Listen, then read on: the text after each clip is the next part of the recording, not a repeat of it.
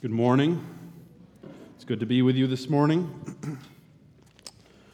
if you have your Bibles, please turn with me to Second Chronicles. We'll continue studying the kings of Judah. Second Chronicles chapter 22. We'll pray again as it is customary and as it is necessary, as we need the Lord's help. Let's go before the Lord in prayer as we come to his word. O Father in heaven, this is your word that you have given to us. We need your help in understanding it. This is the gospel of your Son, in whom alone there is salvation. And this is a word that comes by the power of your Spirit. O Lord, three in one, one in three, help us, speak to us, teach us. In Jesus' name, amen. Second Chronicles chapter 22 and 23. And the inhabitants of Jerusalem made ah-, Ahaziah, his youngest son, king in his place. For the band of men that came with the Arabians to the camp had killed all the older sons. So Ahaziah, the son of Jehoram, king of Judah, reigned. Ahaziah was 22 years old when he began to reign, and he reigned one year in Jerusalem. His mother's name was Athaliah, the granddaughter of Omri. He also walked in the ways of the house of Ahab, for his mother was his counselor in doing wickedly. He did what was evil in the, in the sight of the Lord, as the house of Ahab had done. For after the death of his father, they were his counselors to his undoing. He even followed their counsel and went with Jehoram the son of Ahab king of Israel, to make war against Hazael, king of Syria, at Ramoth Gilead. And the Syrians wounded Joram, and he returned to be healed in Jezreel of the wounds that he had received at Ramah when he fought against Hazael, king of Syria. And Ahaziah, the son of Jehoram, king of Judah, went down to see Joram, the son of Ahab, in Jezreel because he was wounded. But it was ordained by God that the downfall of Ahaziah should come about through his going to visit Joram. For when he came there, he went out with Jehoram to meet Jehu the son of Nimshi, whom the Lord had anointed to destroy the house of Ahab. And when Jehu was executing judgment on the house of Ahab, he met the princes of Judah and the sons of Ahaziah's brothers, who attended Ahaziah, and he killed them. He searched for Ahaziah, and he was captured while hiding in Samaria, and he was brought to Jehu and put to death. They buried him, for they said, He is the grandson of Jehoshaphat, who sought the Lord with all his heart. And the house of Ahaziah had no one able to rule the kingdom. Now, when Athaliah, the mother of Ahaziah, saw that her son was dead, she arose and destroyed the, all the royal family of the house of Judah. But Jehoshabeath, the daughter of the king, took Joash, the son of Ahaziah, and stole him away from among the king's sons who were about to be put to death, and she put him and his nurse in a bedroom. Thus Jehoshabeath, the daughter of King Jehoram and wife of Jehoiada the priest, because she was a sister of Ahaziah, hid him from Athaliah, so that she did not put him to death. And he remained with them six years, hidden in the house of God, while Athaliah reigned over the land. But in the seventh year, Jehoiada took courage and entered into a covenant with the commanders of hundreds Azariah the son of Jehoram, Ishmael the son of Jehohanan, Azariah the son of Obed, Maaseiah the son of Adaiah, and Elishaphat the son of Zichri. And they went about through Judah and gathered the Levites from all the cities of Judah and the heads of fathers' houses of Israel, and they came to Jerusalem. And all the assembly made a covenant with the king in the house of God. And Jehoiada said to them, Behold the king's son, let him reign, as the Lord spoke concerning the sons of David. This is the thing you shall do. Of you priests and Levites who come off duty on the Sabbath, one third shall be gatekeepers, and one third shall be at the king's house, and one third at the gate of the foundation.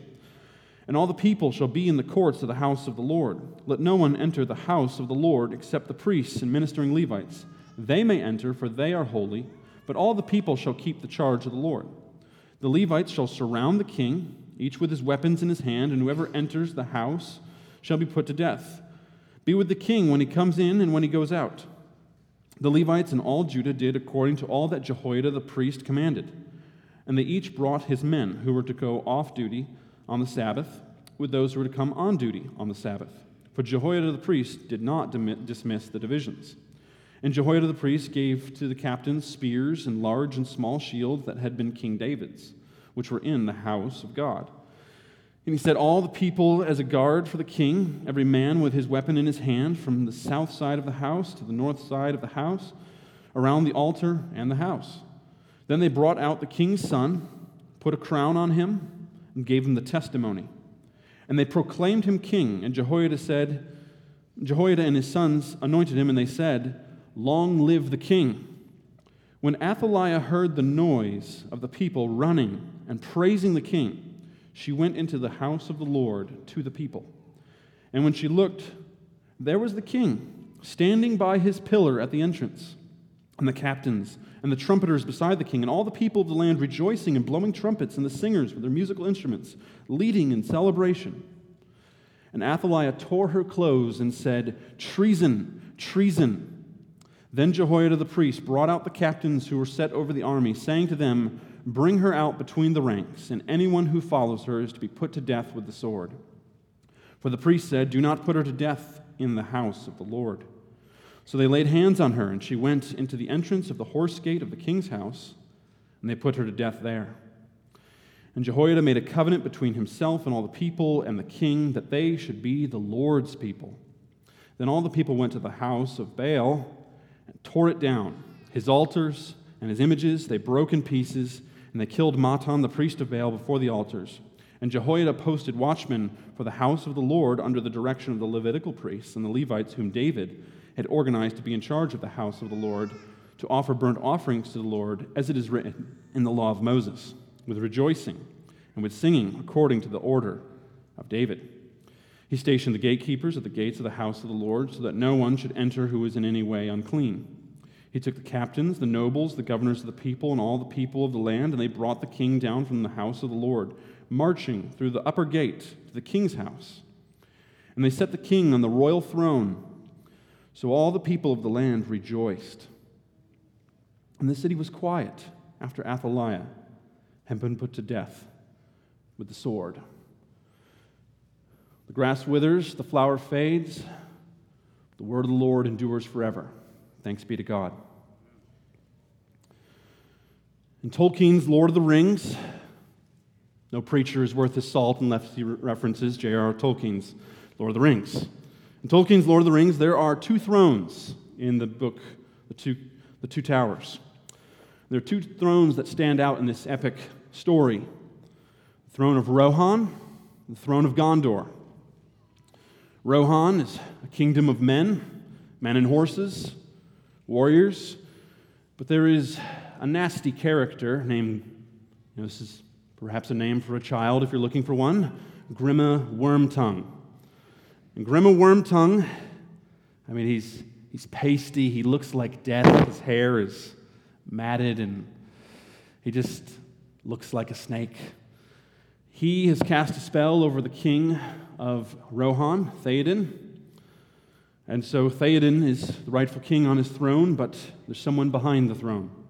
And then in Gondor, another kingdom nearby, there's this great large throne with these steps leading up to it. And then there's a little throne next to it. The little throne has the steward of Gondor, Denethor, who's been taking care of things. But the great throne is empty. There is no king. So you get to book three, and then book three is Return of the King.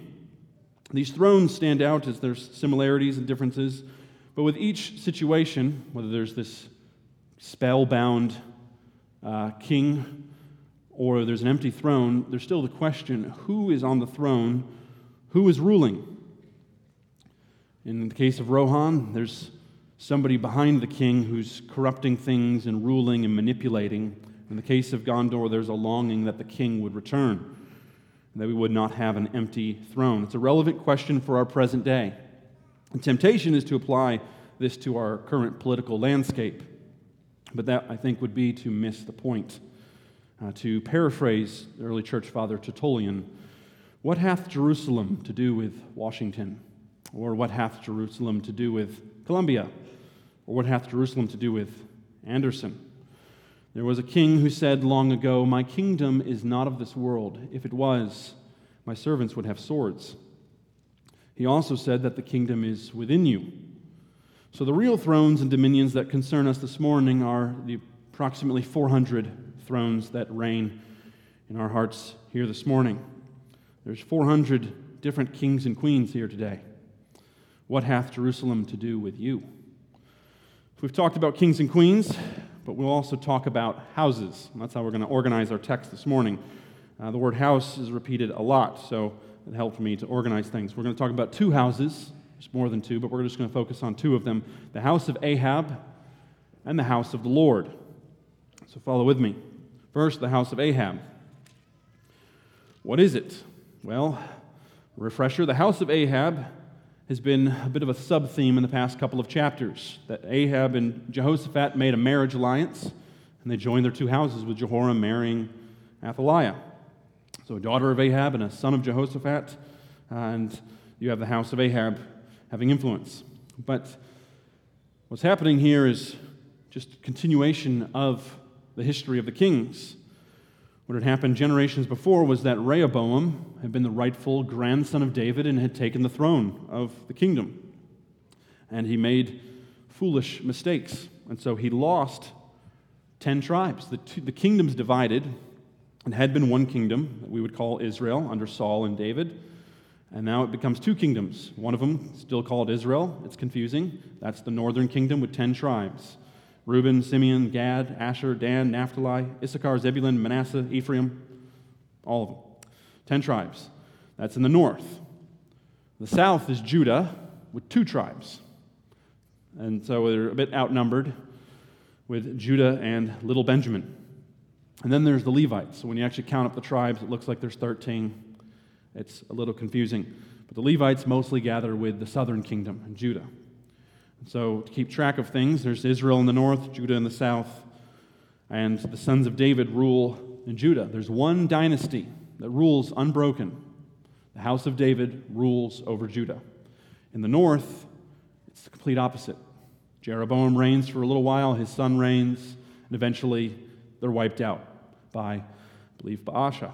And then Baasha is killed by Zimri. And then Zimri commits suicide and burns down the palace. And then Omri takes charge, and Omri has a son named Ahab. That's how we get to the present day. So there's warfare and chaos in the north. In the south, there's a bit more peace as David's sons rule. Ahab ends up being a bad king who rules for a long time. And he marries Jezebel. Jezebel is a princess from Sidon in the north, not an Israelite kingdom. So this is Ahab's first mistake. Then she brings her idolatrous worship of Baal and Asherah, which is epically recorded for us in Kings with Elijah versus Jezebel. And so that's the house of Ahab. Athaliah, who has been hinted at in chapter 18 and in chapter 21, finally is named here in chapter 22. So this daughter of Ahab is mentioned or hinted at, but now we get her name. So she's bringing the house of Ahab into the southern kingdom. And so it's interesting that of all these things going on, Jezebel herself is actually never mentioned if you read closely. She's hinted at, she's in the background. If you read Kings, well, she takes up, you know, either existing or being present and active. She takes up almost one third of First and Second Kings. She's right there in the middle, and she seems to never go away. She's a significant character, but she's never mentioned in Chronicles. Uh, well, so this um, push, pushes her off to the side in terms of not being a major character, but she's there for the background and she kind of comes to the foray with uh, the living embodiment in, in her daughter. No one hunts God's people like Jezebel does. No one serves idols like Jezebel does. No one seems to have a better case for breaking each of the Ten Commandments like Jezebel but her name is not mentioned. So at this point, we have these two kingdoms, Israel and Judah, and they were brothers, in a sense, you could say, as, as one people, and they've been divided. But what we see is clearly that the, the southern kingdom has been, with good kings like Asa and Jehoshaphat, has been seeking the Lord.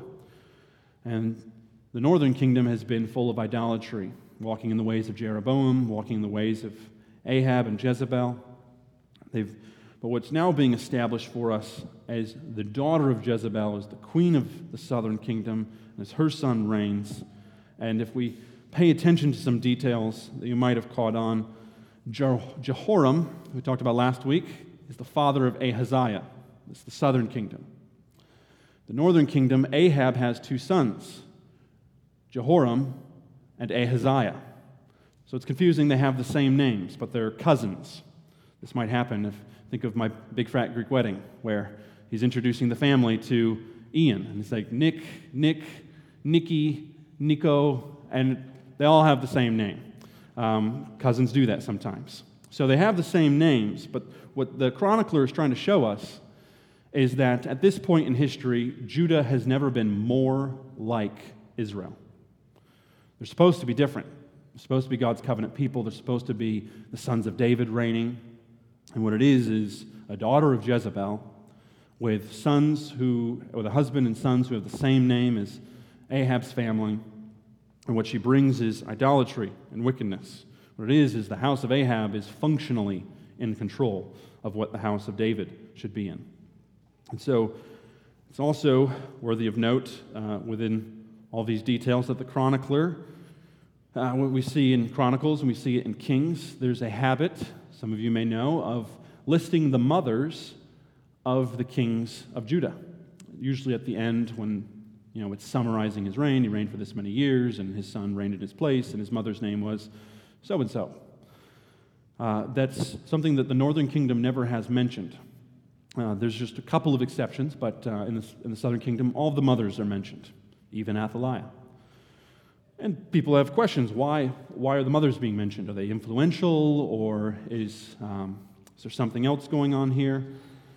I like to think uh, not my idea. I just read it somewhere and it sounded good to me. I like to think it's a little bit of a, a hint towards Genesis 3, where the seed of the woman will crush the head of the seed of the serpent. There's this conflict between the serpent and the woman, between Eve's descendants and those who follow the devil. And so that makes sense. Uh, but now we have one of these mothers who's supposed to represent, you know, the family of David. She's married into it. And she's the complete opposite of that. She's as serpent like as they come. And so what we've had is this seed of the woman versus the seed of the serpent. And now it's been turned on its head, where it's, it's a mother who is doing the devil's work. And so the house of Ahab has gained control. We see this wickedness continue. And so and when, uh, when Ahaziah dies, Athaliah sees an opportunity to take control which is completely unexpected. Uh, we might see a regency of some kind established, but no, she takes control for herself and she does something that's quite unexpected. I expect grandmas to spoil, right? If you're a grandmother, you spoil, it's what you do. Uh, my grandmas spoiled me and my siblings candy, snacks, gifts, all the things. I knew where to find grandma after church and go get some peppermints. And now, as a father, I watch my sons be spoiled by their grandmas. And, you know, they'll go out to get some groceries, staying for the weekend, and they come home and he's got a new car. And we'll add it to the overflowing toy box. The, the, grandmas spoil. That's what they do. It's what I think the Lord has called them to do.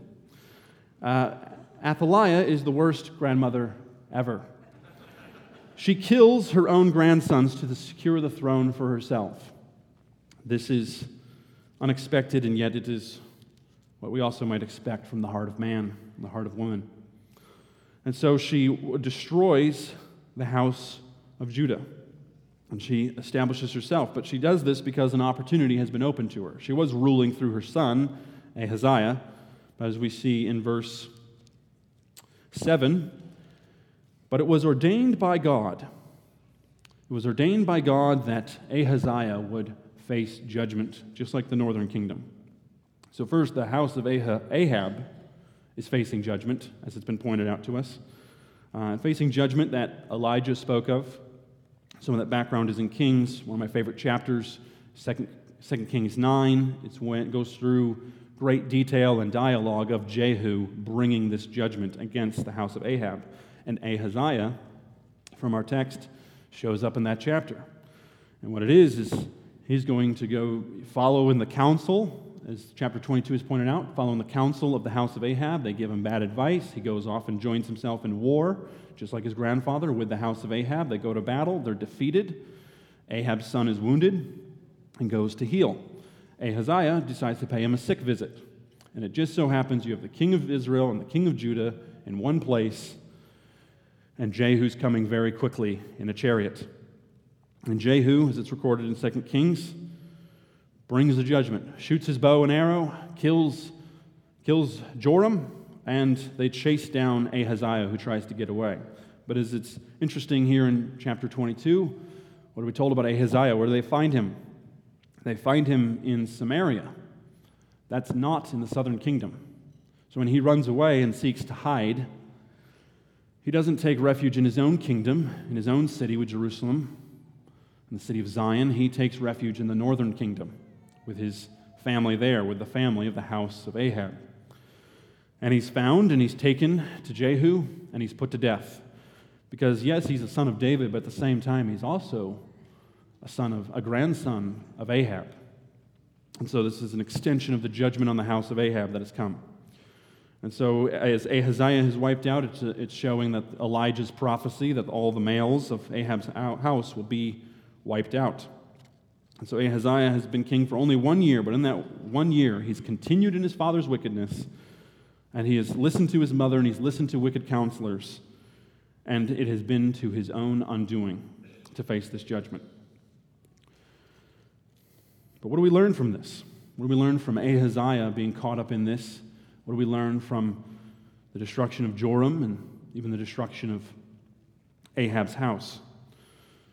We learn something quite simple God's judgment is real.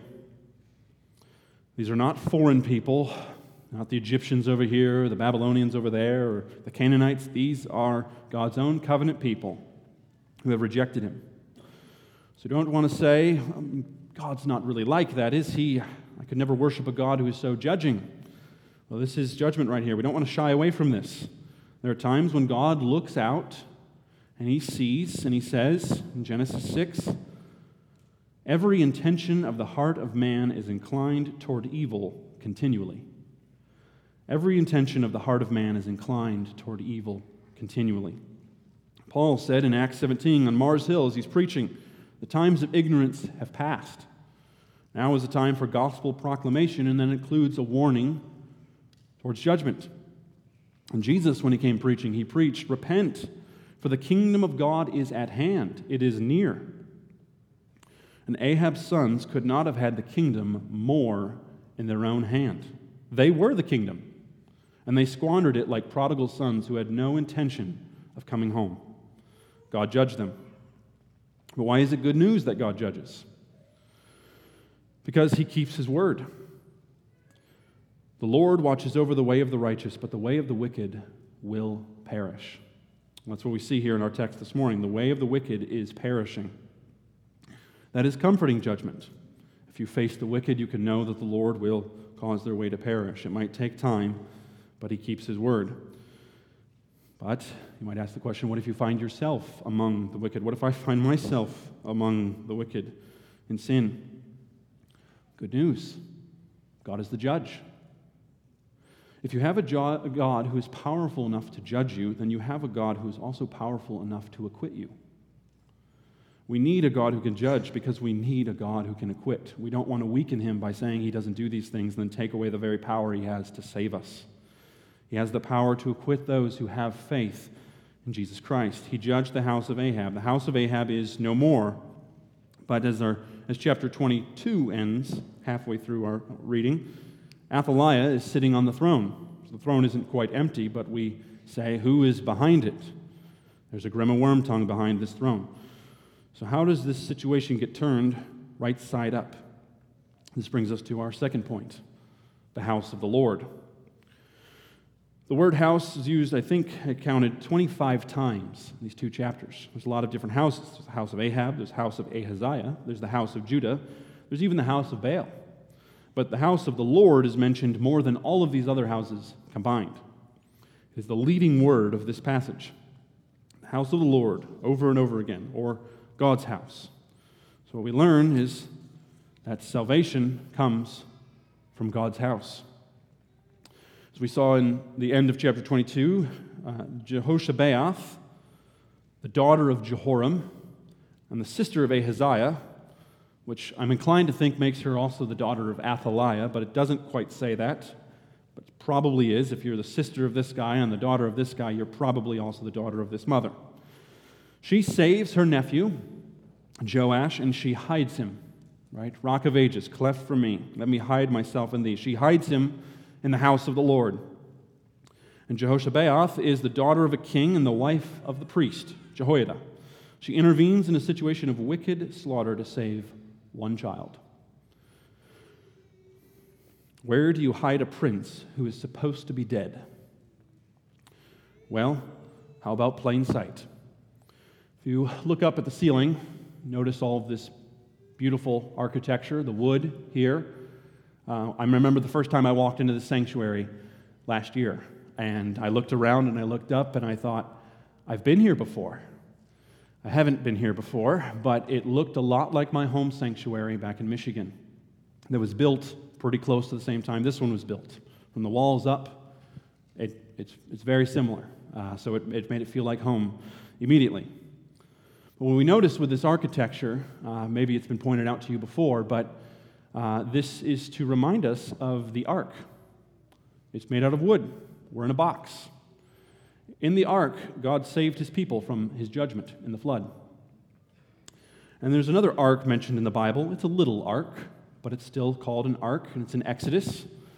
And there was a prince stuck in it and hidden away from a king who would destroy him, and he's saved by a princess, the daughter of Pharaoh. And so you can think of the house of God as like an ark. And that's where they hide him, and that's where he's saved. And so Athaliah reigns for six years and sits on the throne without any idea that in the very city of Jerusalem, her own grandson lives to replace her. And then, uh, chapter 23, in the seventh year, so six long years have passed, but in the seventh year, the priest Jehoiada organizes a coup to take back the kingdom. And his plan is outlined for us in detail. On a certain Sabbath day, when the Levites have been gathered up to one to go off shift, the other to come on shift, uh, in, in large numbers, the Levites live out among the land. But what they do is, for a portion of the year, they serve in the city of Jerusalem. They have their time there, perhaps four months. It's in thirds. Four months, one third, one third, 12 months. So Jehoiada picks a certain Sabbath day. He gathers them in but he does not send the other ones out. So he has twice as many Levites as he normally would before.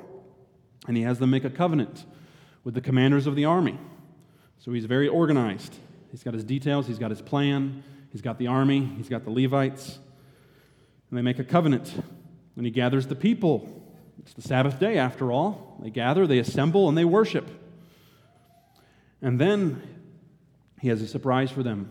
Yes, it's a great day of worship. There's some extra Levites around, but this is somewhat typical. It happens about two or three times a year that there'd be this changing of the guard, and should happen every Sabbath that we have a worship service. But now he has a surprise. He brings a boy out of the house of the Lord, just a six year old boy. And he has that boy stand by his pillar, and as the people behold him, and so you can imagine with me. Imagine the people. For six years, Athaliah has been reigning. They haven't had a queen put her control on the people. They haven't had a queen quite on the throne. Mothers have had influence over kings, but now there's no king. The throne is functionally empty, or at least it's being filled by somebody who's not supposed to be on the throne. She's the daughter of the most wicked king in the Bible, She's slaughtered, seemingly slaughtered the entire house of David with the help of Jehu and even with the help of Jehoram as he killed his own brothers. We saw last week in the passage. So there's got to be an utter sense of hopelessness among the people. For six years they've waited. There's no king, Every male that we would want to put on the throne has been killed, right down to the children. And there's not a lot of hope. So the questions for the people are Are God's promises null and void? And that's what this little boy represents. Surprise, surprise, here he is, hidden away in the temple of God. Now you can have hope again. Hope again in God's word and his promises. The Lord spoke concerning the sons of David. That's what Jehoiada says. The Lord spoke. Now let him reign, for he is the son of David. And so Jehoiada arms the Levites with the weapons of King David, the weapons that are stored in the temple. And he has the temple grounds secured all around on this Sabbath day and this Sabbath year. It's a seventh year. Notice that in verse 1 of chapter 23. In the seventh year, it's, it's like a Sabbath year, and on a Sabbath day, in a worship service.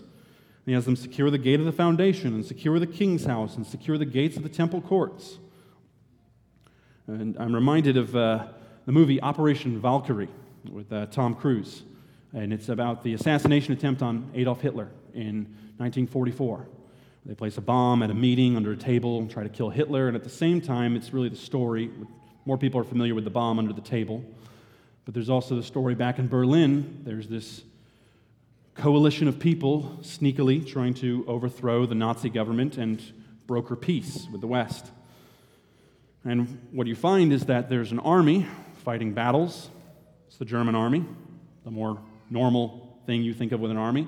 And the Germans also have the notorious SS to do the dirty work and to keep control. If the army were to turn, they've got the SS. So, how do you deal with these elements? But there's also a third element the Home Guard or the National Guard. They're to keep peace, be used in a time of crisis or emergency. But they figured if they can just switch some phone lines, make a few phone calls, tell them that the, the Fuhrer is dead, they can overtake the capital, secure everything, and before anybody really finds out what happened, there's enough chaos and miscommunication that they could take control. The movie presents it in a way that seems like, oh, this almost happened. I'm not completely sure how really close it got, but Hitler survived the assassination attempt. Some people chickened out, didn't make the calls they needed to make, and it went kaplooey. But what we find is if you want to take control, you've got to have the right people on your side. And Jehoiada has the right people on his side. He's got the army, and he's got the Levites, and we see time and time again in the Old Testament, in Numbers, and here in Chronicles and other situations, when all else seems to fail, when they seem to go following in wickedness, there tends to be revival when the Levites get swords in their hands and start to uh, make things look pretty serious. And so that's what happens is he has the Levites secure everything, and before Athaliah can quite figure out what's going on, she falls into this trap. And so we make plans, we entrust them to the Lord, but we also don't want to wait too long. We want to do something. It's also interesting some of the other language that's emphasized in this text. Let's talk about holiness. Jehoiada's commands are very clear that they are to distinguish between the holy and the unholy. Nobody who is unholy is going to come into the temple. And that's part of what the Levites do. They stand guard to keep unholy things and unholy people out. You want to bring a pig in? not so fast. Or perhaps a foreigner. And so holiness matters. And it's out of this holy place with these people that something extraordinary is going to happen. As uh, Isaiah even has a vision similar to this, right? In Isaiah 6, in the year that King Uzziah died, I saw the Lord sitting on his throne, and the train of his robe filled the temple. And he sees angels with wings covering themselves and crying, Holy, holy, holy. And Elijah or Isaiah realizes his unholiness. Woe is me, I am a man of unclean lips and live among a people of unclean lips. And so when the Lord renders judgment, he's on his throne, he is holy and his judgment is also holy. And we'll see it here. As the priest gives commands, the Levites are distinguishing between the holy and the unholy. Joash has been raised here. He's been instructed in the word of the Lord and, and raised by Jehoiada and Athaliah hears the noise. It's the noise that draws her to something. Perhaps she hasn't quite heard what Sabbath worship sounds like. Perhaps she hasn't quite heard what happy people sound like as she's been reigning. And so she hears the noise of the worship service and she goes to check it out. Which is not a wise move. She, un- she doesn't understand that she's not even supposed to be there. And so she walks in. What does she see? The people running and praising the Lord, and a boy standing by a pillar at the entrance. And she knows exactly who he is. You would think her heart would go out to her grandson. But instead, she sees all of this, and she only has one word treason. Treason. That's what she has to say about it.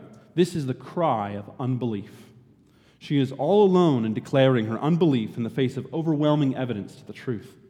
This is the true Son of David with a crown on his head, anointed by God's priests in a holy place, being proclaimed king by God's people. And she has the audacity to cry treason. Unbelief runs deep. Every person is their own judge in their own heart and he decides what evidence they will accept or reject. And even Paul, in his preaching in Ephesus with his friends, was accused of having turned the world upside down. All he was was proclaiming the gospel, proclaiming the truth. Jehoiada has no respect for her office of usurper, and he orders her to be removed from this holy assembly and to be put to death because her words are quite true. Her last words are treason, and they were meant against Jehoiada and his coup, but what they were were her own confession of guilt. It's her own treason that is being judged this day. And it's interesting, you get details, and you wonder why are these details here? She's taken out to the horse gate of the king's house, and she's put to death there. There's these different gates mentioned. There's the, the gate of the foundation, there's the upper gate to the king's house. And there's also this horse gate. Why the horse gate? Well, I'm inclined to think that's probably the stables. Why does that matter? Well, study a little bit, you might realize there's a few details that this is connecting to. Ahab, her father, died in battle in his chariot, pulled by a horse. Dogs licked the blood that came out of that chariot. Jezebel, her mother, was thrown out the window of the palace. Her blood spattered on horses, which trampled her, and her, she was eaten by dogs. Athaliah is taken to the horse gate. Her end is just like the end of her mother. It involves horses to some degree. And so Jehoiada has led the people to overthrow this wicked queen restore God's uh, chosen one to the throne. And so he leads the people to respond to God's word, and they don't just restore the king and destroy the queen and they live happily ever after, but there's further response in this repentance. And that is to go and to destroy another house, the house of Baal, and kill the priest. Athaliah had established idolatry within God's holy city. And this action is their faith and obedience to God's word. What we see is that out of the house of the Lord, we have judgment on the house of Ahab, restoration of the house of David, obliteration of the house of Baal, and purification of the house of the king. Joash, who's been raised in the house of the Lord, is taken into the house of the king and put on his throne. And so on this Sabbath day, in this seventh year, there is rejoicing by the people, which is worship. And there is quiet in the city. That's how the text ends. There is quiet in the city, which is rest. So we have worship, we have rest. What are you called to every Lord's Day? Worship and rest. What are you called to every Lord's Day? Because great David's greater son is on the throne. He is subduing us to himself. He is conquering all his and our enemies, and he is ruling and defending us. Jesus Christ is our great high priest and our king. He's our great high priest who is interceding for us with prayer. And he's distinguishing between the holy and the unholy. He is also our prophet, and he speaks words of life. God's promises have not failed. His son reigns, and as Psalm 2 says, Blessed are all who take refuge in him. Amen. Let's pray. Lord in heaven, we come before you this morning worshiping you, for you are the only God. We thank you for this word. We praise you for it as you continue to keep your promises. Help us, O Lord, to walk by faith and not in unbelief. Forgive us our sins and help us to know that thine is the kingdom. Amen.